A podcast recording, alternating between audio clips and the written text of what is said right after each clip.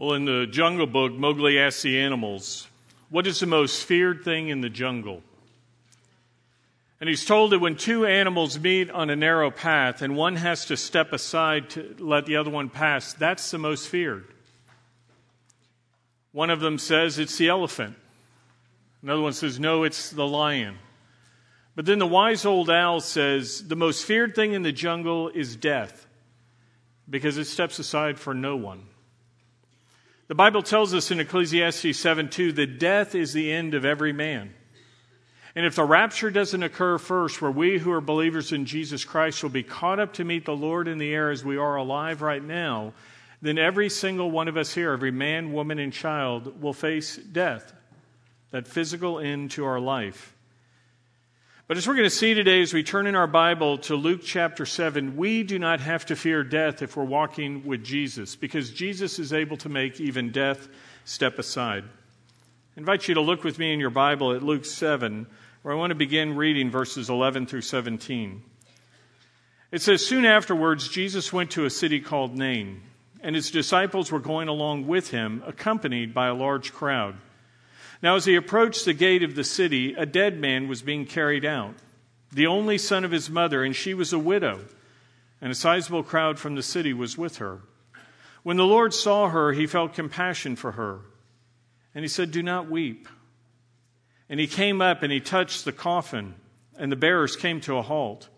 And he said, Young man, I say to you, arise. And the dead man sat up and began to speak.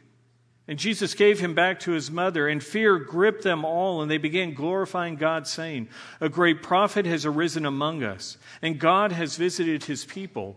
And this report concerning him went out all over Judea and in all the surrounding districts. Now, the passage begins, it says, and soon afterwards. It came about soon afterwards. And the soon afterwards is what we looked at last week. If you were here last week, you'll remember in the first part of Luke chapter 7, we saw that Jesus had healed a man who was near death. It was the slave of the centurion. And a report came to him and said, This man is about to die. And Jesus healed this man. He, he performed this great miracle. And then Jesus left Capernaum, and it says he traveled to Nain. Now, Nain was across the Jezreel Valley, and it was a little town up the hill of Moreh. It would have taken about a day's journey from leaving Capernaum to Nain, and it says a sizable crowd is going with Jesus. And the reason for that is people have been hearing him teach. People have been seeing miracles. And if you were in Capernaum and you just saw this, this man who was near death brought back to life, healed, physically brought out of the, the, the bedridden state he was in, you're, you're wondering, what is Jesus going to do next? And so it says they travel with him. There's this crowd going along. And as they're going along and people see this, and you, you, you, know they're talking about the miracle, they're buzzing about this great thing that happened, and more and more people are joining in saying, wow, we want to see what's going to happen next. And as they're coming up this hill, as they're going up the side of this mountain toward this little town called Nain, it says another procession is coming out of the city. So you have this long line of people following Jesus up the mountain, and you have this other line of people coming out of the mountain. Now, this second procession isn't buzzing about the great miracle they just saw. Instead, they're grieving about the great loss they've just experienced. It says there in verse 12 Now, as he approached the gate of the city, behold, a dead man was being carried out, the only son of his mother, and she was a widow, and a sizable crowd from the city was with her. As, as you picture this coffin being carried out, it, it's not like the caskets that we see. Maybe you've seen the news reports in the Middle East and you have a better understanding of what it would have looked like. They, they would carry these coffins on their shoulders. So it would have been, you know, high up where everybody could see it. And it was a shallow box, often open on the top. Sometimes it was simply a pallet with the body wrapped in a sheet. And so this, this young man is being carried out, and we're told that his mother is walking with him. She would have been beside uh, the casket there. In verse 14, Jesus addresses him as a young man, so we know he's not that old. He's a boy. And as this woman is going, not only is she going to bury her, her son, this young boy, but she's called a widow. And so what that tells us is she's made this trip before. She's made that journey to the cemetery outside the city before. She's lost her husband and buried him. And now she's burying her young son, not just her young son, but it says her only son. I want you to remember what you know about the first century. In the first century, women didn't have rights. They, they couldn't own property, they couldn't represent themselves in court. So if you were without a man in the home, she's lost her husband and she's lost her only son. She's now without any rights. Her, her life has just cratered. Not only is she in deep grief over the loss of her son, but she, she's also lost everything. And, and it, as, as she's going out, we're told she's weeping about the son she just lost. Now, in that day, they didn't embalm bodies. When somebody died, they would wash the body, prepare it, and they would bury on the same day. So that means as Jesus was leaving uh, Capernaum that morning, the boy died that morning. And they would have spent the day preparing. And at the moment, as Jesus has traveled all day to get to the city, they're at the point of bringing this, this body out to be buried. And there's a sizable crowd that goes with her. It's a small town. Everybody knows the loss that this woman has experienced. They would have all turned out for the funeral. So the whole city is coming out. Now, we have a saying when somebody dies, right? We say they're about to meet their maker. And in this case, the boy was literally about to meet his maker because God was coming up the side of the mountain. And as these two processions meet, this was not a matter of coincidence. This was divine providence. When God left Capernaum, Jesus, God in the flesh, left Capernaum that morning, he knew what was happening in Nain. And he was already on his way to meet that need. That woman that morning, when her son died, she had no idea that she was about to meet Jesus Christ. Some of you are sitting here this morning and you're facing needs in your life. And you're wondering, where is God? Does God even know what's going on in my life? Does God care what's happening to me? And what you don't know is that God is aware not only of your need, but He may be at work in ways that you can't see because you haven't yet seen it. I want you to think about a time maybe where you've sat at a window watching one of these big Texas thunderstorms roll in. You know how there's, there's all these lightning flashes and thunder, and, and, and this, this big storm is happening. And as you're sitting there, I remember when I was a little boy, I'd watch these storms through a window. And I'd see the bright light of a, a, a, lightning flash. And then after a little bit, you'd hear that big boom of the thunder. And when I was little, I wondered why, why doesn't the, the thunder and lightning happen at the same time? Now, they, they do, but because light travels faster than sound, we see the flash before we hear the sound. And prayer is a little bit like that sometimes. What happens is we, we sit praying at the window of heaven, right? And we, we expect God's answer. And sometimes we see a flash, so to speak. We see a sign that God is going to uh, answer that prayer. Uh, and, and we know that in a short time, the thunderous response is going to follow. But there are other times that, that we see nothing. Our view's limited, so we don't see all of the heavenlies. We don't see any flashes, we don't hear any booms. All we see is the rain falling and the water rising. And we're wondering, where is God? And we doubt his love for us. We doubt his ability to answer. And in those times, we need to remember that we only have a, a limited view of the heavenlies. We can't see everything. And, and it, when we're facing one of those dark, deep nights of a, a thunderstorm in our life, we, we need to understand that God is, is not silent. There may be a sudden flash and a thunderous response. God knows your needs, and He may be at work in ways that you don't yet know.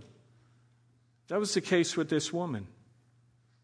Here was this widow of Nain who didn't know right outside the gate was God waiting to meet her need. Verse 13 says, And when the Lord saw her, he felt compassion for her. And he said to her, Do not weep. Now, you may read a passage like that and go, Don't cry. Wow, that's, that's real comforting. Those words aren't real helpful at the moment, are they? Think of the story of a, a young boy who went to buy milk at the store. And uh, this was a family that didn't have a lot of resource, and the mother gave the young boy the money for milk, and he said, she said, "This is all we have. Be very careful with the bottles. Um, you know, we need the we need the milk for for the baby." And he went to the store and he bought the milk and he was coming out carrying the bag and, and he tripped and fell. And as he did so, the bottle fell to the ground and, and the bottles, uh, I mean, the bag fell to the ground, all the bottles shattered and the milk spilled out everywhere. Now, the, the boy started crying. And a crowd quickly formed around him, and they were worried did he cut himself on the glass when he fell? And they picked the boy up and they're checking him over. And, and they say, It's okay, son, you're okay, you're, you're not hurt. And he said, But, but the milk, the milk's all. And they said, Oh, we're so sorry about that, that's terrible. And, and the boy said, But that's all the money we had, and, and, and we need the milk for the baby. And, and, and, and, you know, and, and suddenly one of the men in the crowd reaches in his pocket and he pulls out a dollar. And he hands it to the little boy. And then he turns to the rest of the crowd and he says, I care a dollar's worth. How much do you care? You see, words are powerful, and words are needed. There are times just we can have a ministry of presence in a time of loss. There are times that, that just being with somebody and speaking words of truth and comfort can help. But there are also times that God wants us to go beyond simply speaking words. We see that in James 2:15 through 16. It says, If a brother or sister is without clothing and in need of daily food, and one of you says to him, Go in peace, be warm and be filled, and yet you do not give them what is necessary for their body, what use is that? When we read here that the Lord tells her not to cry, these aren't empty words, friends. Jesus is about to do something to remove the reason for her crying. It says he saw her grief, he was moved with compassion. And do you know, he, he did the same thing with us? He saw our need. He saw us for who we were in our time of need as sinners, and he was moved with compassion. He was moved with compassion, not a dollar's worth, but enough to die for us. Romans 5 8 says, God demonstrated his own love for us in this. While we were yet sinners, Christ died for us. He left his throne in heaven. He came to earth. He took on flesh and blood so he could ultimately go to the cross to pay the penalty of death because he saw our need. And he didn't just speak words, but he, as the Word of God, took on flesh and blood. John 1 1 says, In the beginning was the Word, and the Word was with God, and the Word was God. And He became the incarnation. He came to this planet so He could take our place and go to the cross. Isaiah 53 3 says, He was a man who was despised and forsaken, a man of sorrows and acquainted with grief. And as he saw us in our time of need, he, he didn't say, I love you this much or this much. He said, I love you this much. And he spread his arms wide and he died for us.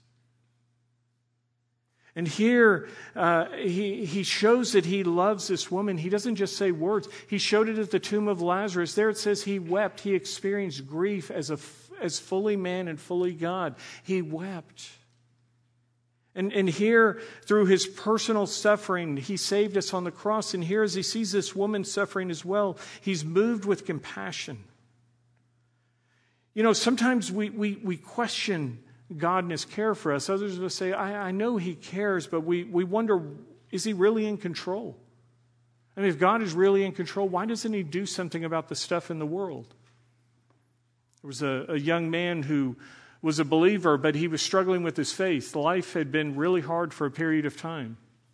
As he went out to the bus stop to get on the bus, he, he took the, the transportation, about 20 minute ride on, on, the, on the city bus. And, and as he went out, it was a morning kind of like this. It was wet and it was cold. And, and, and, you know, he was bundled up and he gets on the bus and he noticed that there was nobody else on the bus that morning except the bus driver.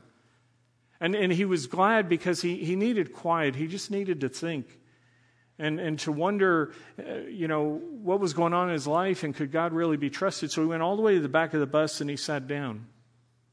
And he was lost in thought as, as his bus traveled its normal route. He had ridden it for, for months upon months, and it's turning down different streets. But this day was different because of the humidity in the air and the, the things that were happening. All the windows on the bus were fogged up.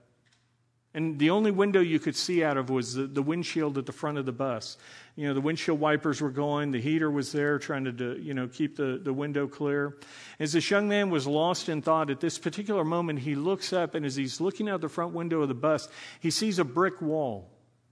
The, the side of a building, and the bus is barreling toward this, this brick wall. And the driver's not slowing down, he's not turning. And this, this young man, as he looks out the front window, that's all he can see. He stands up and he's about to yell, Look out! But at that moment, as he stands up, the bus driver just simply turns the wheel, and the bus goes down the side of the street he couldn't see through the fogged up windows. And he sees an open road ahead.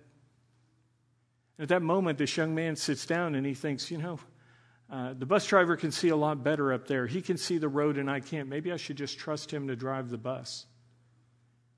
And then at that moment, it dawned on him that that was what it was like in his life at the moment. While he couldn't see or understand all that was happening, he realized God has a full view of the road ahead. God knows what's happening, and maybe he should just trust God to drive the bus. Some of you this morning may be going through a time where you're, you're, you're struggling with what's happening. And, and you're the guy or the girl at the wheel of your life, and you're thinking, I have to be in control because God's not doing a very good job driving the bus of my life. And while you may think you're doing an okay job, what you don't know is up ahead, the road is out. And if you're trying to drive and control your life, you need to put God in the driver's seat because there is going to come a point where all of us will face a point where the bridge is out up ahead. Because the Bible tells us there is a point where when we die, we will, we will careen off the cliff into the abyss of eternity without Jesus Christ if we haven't placed our faith in him. Jesus says, I've provided the bridge home. I've covered that chasm. That's why he says in John 14, 6, I am the way, the truth, and the life. No one comes to the Father but through me.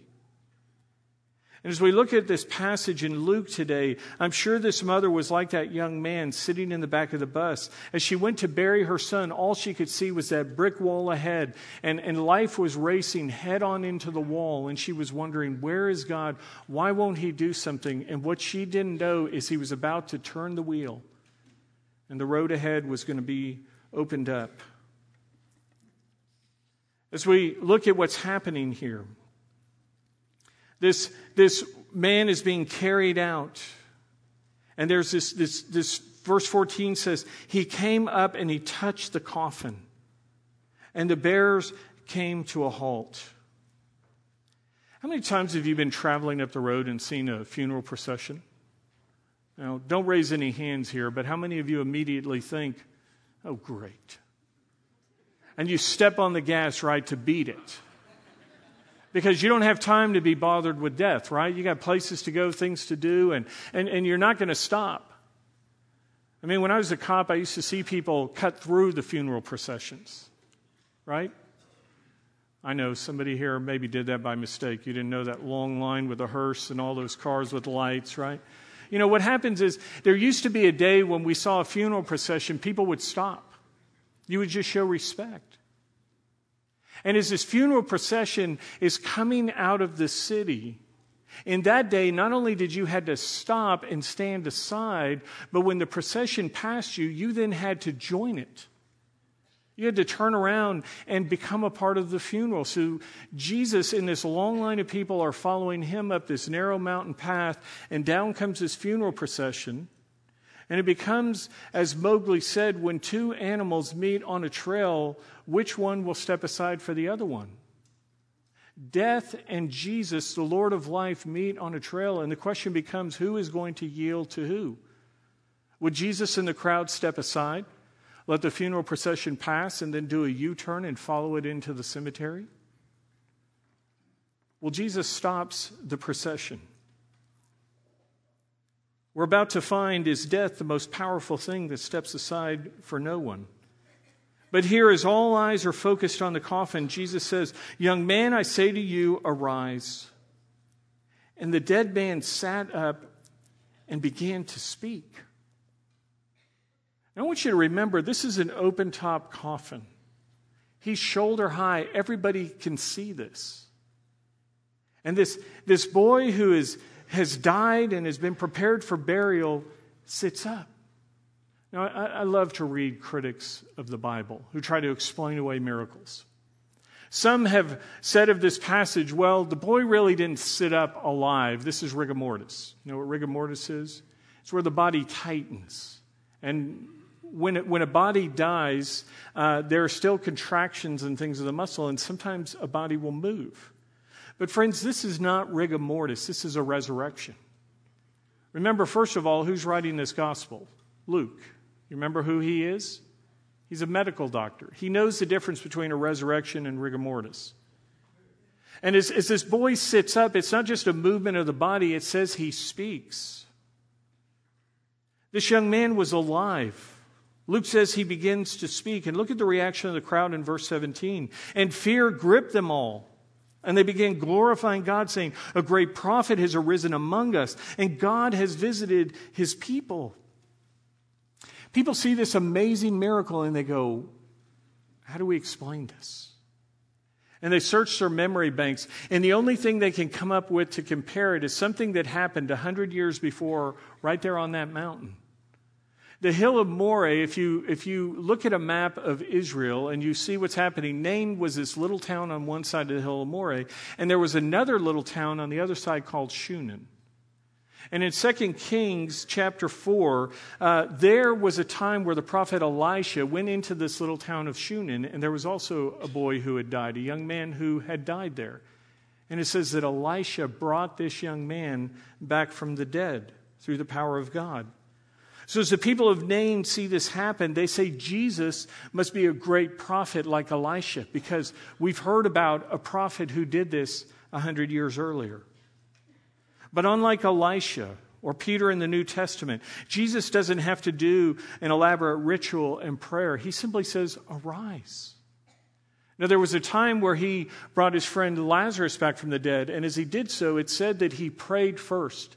And the reason he did that, he said, was so that his followers would see that God the Father hears his prayers. Jesus is God. He doesn't have to ask God to do these things, the Father. He, as the Son, possesses that power as well. And so here he simply says, Arise. Now, as he does so, I want you to notice he prefaces the command with young man. The two other times Jesus brought somebody back from the dead, Lazarus, he said, Lazarus, Come forth. When he brought the little girl back from the dead, he said, Little girl, I say to you, arise. What would have happened if Jesus simply said, Arise? He's right there by a cemetery. every tomb, every grave would have opened. Wouldn't that have been cool to see? Can I tell you something, brothers and sisters in Christ? You're not only going to see it, you're going to experience it. Because the Bible tells us that there is a day coming, a day that 1 Thessalonians 4:13 through 18 describes this way. It says, But we do not want you to be uninformed, brethren, about those who are asleep, that you may not grieve as do the rest who have no hope. For if we believe that Jesus died and rose again, even so God will bring with him those who have fallen asleep in Jesus, those who have died as Christians, believers. For this we say to you by the word of the Lord, that we who are alive and remain until the coming of the Lord shall not precede those who have fallen asleep. For the Lord himself will descend from heaven with a shout, with the voice of an archangel, and the trumpet of God, and the dead in Christ shall rise first. Then we who are alive and remain shall be caught up together with them in the clouds to meet the Lord in the air, and thus we shall always be with the Lord. Therefore, Comfort one another with these words. This is talking about the rapture.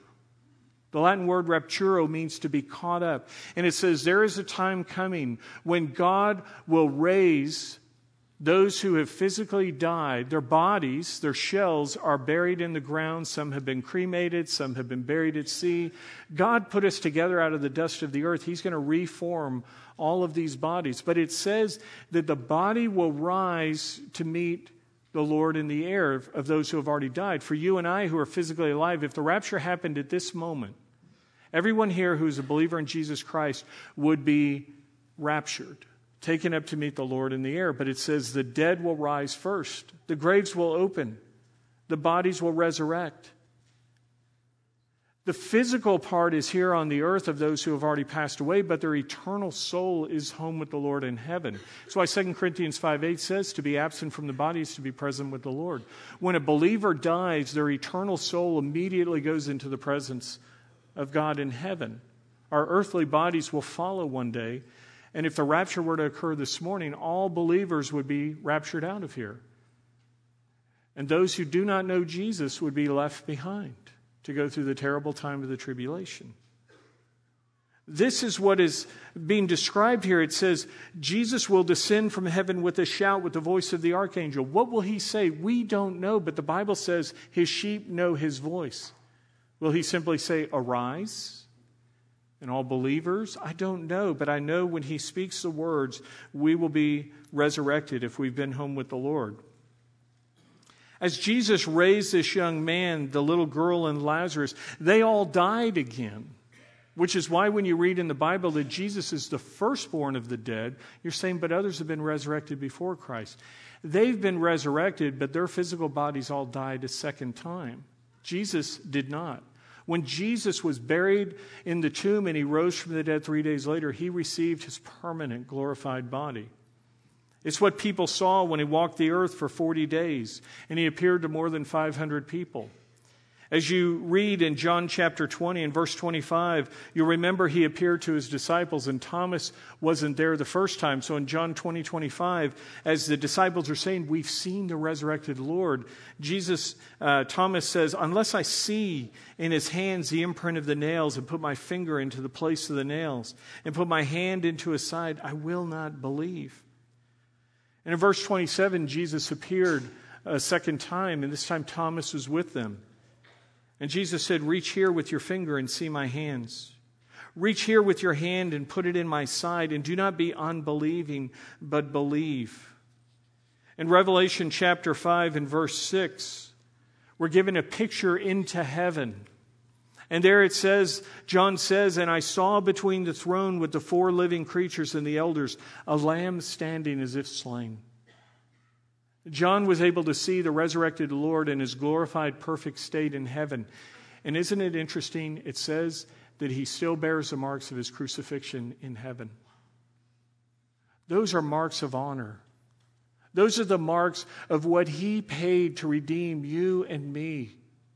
It's what Jesus did to save all who were sinners who would come to faith in him. And when we see him in heaven, we will get to see the, the holes in his hands and his feet where the spear was thrust into his side. We will see the, the marks of the thorn of, of the, the crown of thorns that was on his brow. He will be in his perfect, beautiful, glorified state. And we will fall down and worship him and say, Worthy is the Lamb who was slain. Thank you, Jesus, for dying for me to save me. Because Jesus has died, our bodies may suffer death, but for the believer, it is not the end of our life, it is the beginning of eternal life. That's why Paul tells us here in 1 Thessalonians 4 therefore, comfort one another with these words.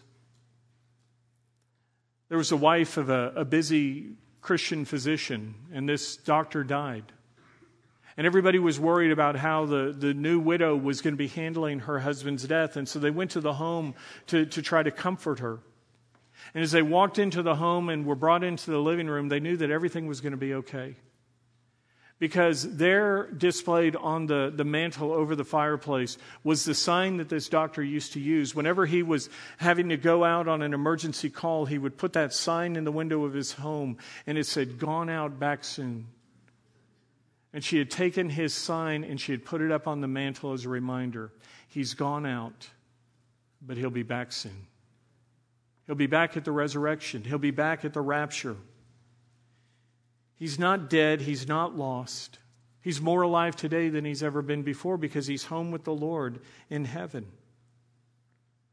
1 Thessalonians 4 says, All who have died in Jesus have gone out, but we will be back soon. And the question this morning is Have you received Jesus Christ as your Savior?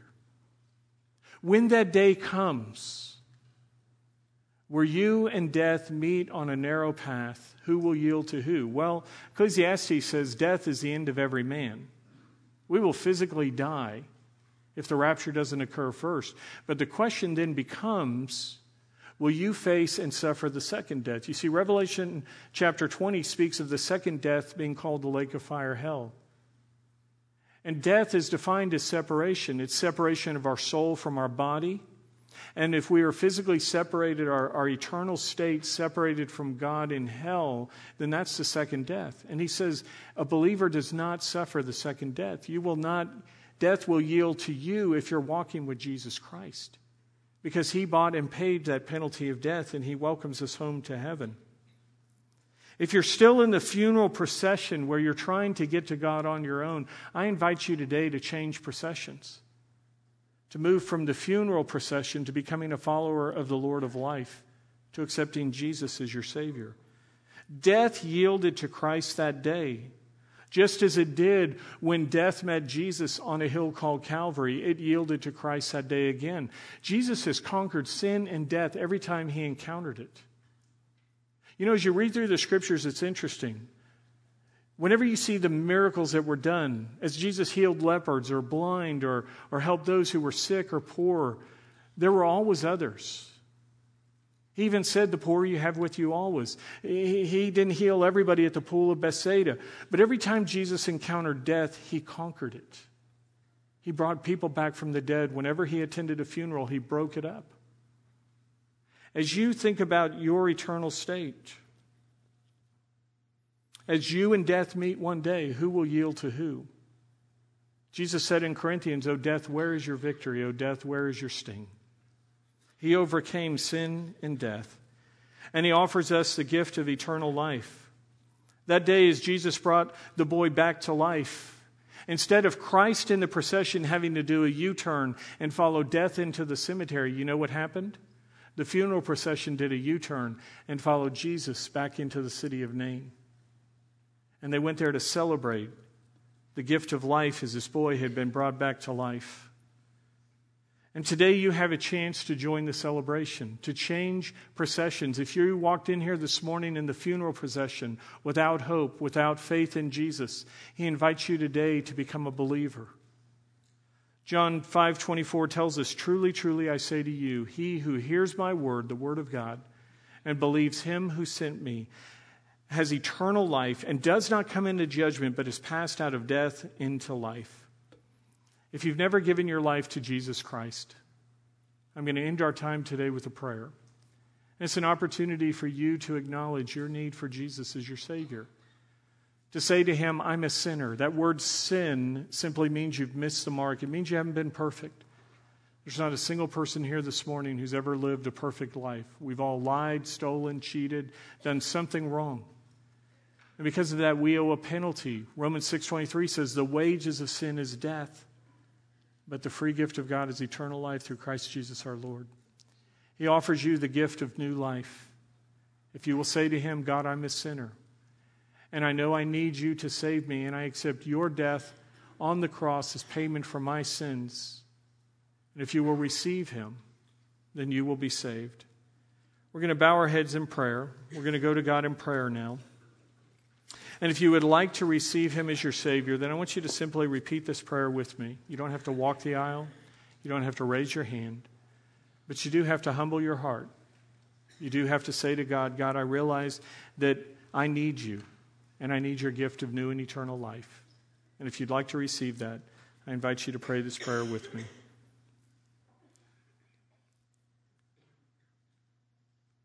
Lord God, I'm a sinner. I've made mistakes in my life. And even though I've tried to, to live a good and decent life, I, I recognize that because I've made mistakes, I owe a penalty a penalty of death. And Jesus, I thank you that you loved me enough to come and take my place, going to the cross and paying that penalty of death that I personally owe. I believe you're who you said you are, the Son of God. You proved that by conquering sin and death. As you rose from the dead three days later, you showed that you were indeed the Son of God. And I accept your death today, Jesus, as the payment of my sins. I thank you for the gift of new and eternal life that I have. And I pray, Lord, that you would help me to live my life in a way that would honor you. Thank you for this gift of new and eternal life. And Lord, I know there are needs here this morning. There are many needs hurting homes and relationships, some that are sick or feeling financial pressure. Lord, there are other needs that you know. And we know that your mercy and grace can cover those things. Lord, some have been praying and are waiting expectantly to see the lightning and the thunder of your response. And I pray, Father, that you would encourage them and help them to wait on you and to know that you have a picture of what's happening. You know the road ahead, and you, in your perfect will, will uh, lead and guide things. But, Father, people have free will, human will, that we have to yield to you. And we know you say that you desire that none should perish, but all should come to know you. And we pray, Father, for those who maybe yet have not yielded themselves to you and become believers. We pray, Lord, for those who have not yet yielded themselves under your perfect hand of discipline. Would you do your work in their life? Lord, as we think of all these needs, we praise you that you have already met the greatest need we will ever have, which is for a Savior. Thank you, Lord, for coming and giving us the gift of new and eternal life. It's in your precious name that we pray and thank you this morning. There are going to be prayer leaders here at the front in a moment. I would like them to come, and if you have a need, to pray with them. Normally, we close with a closing song of worship, but our worship leader wasn't feeling well. So let me give you a closing benediction. 1 Peter 1 3 says, Blessed be the God and Father of our Lord Jesus Christ who, according to his great mercy, has caused us to be born again to a living hope through the resurrection of Jesus Christ from the dead. Go and share the good news that death yielded to the Lord of life. Go in peace to love and serve the Lord. You're dismissed.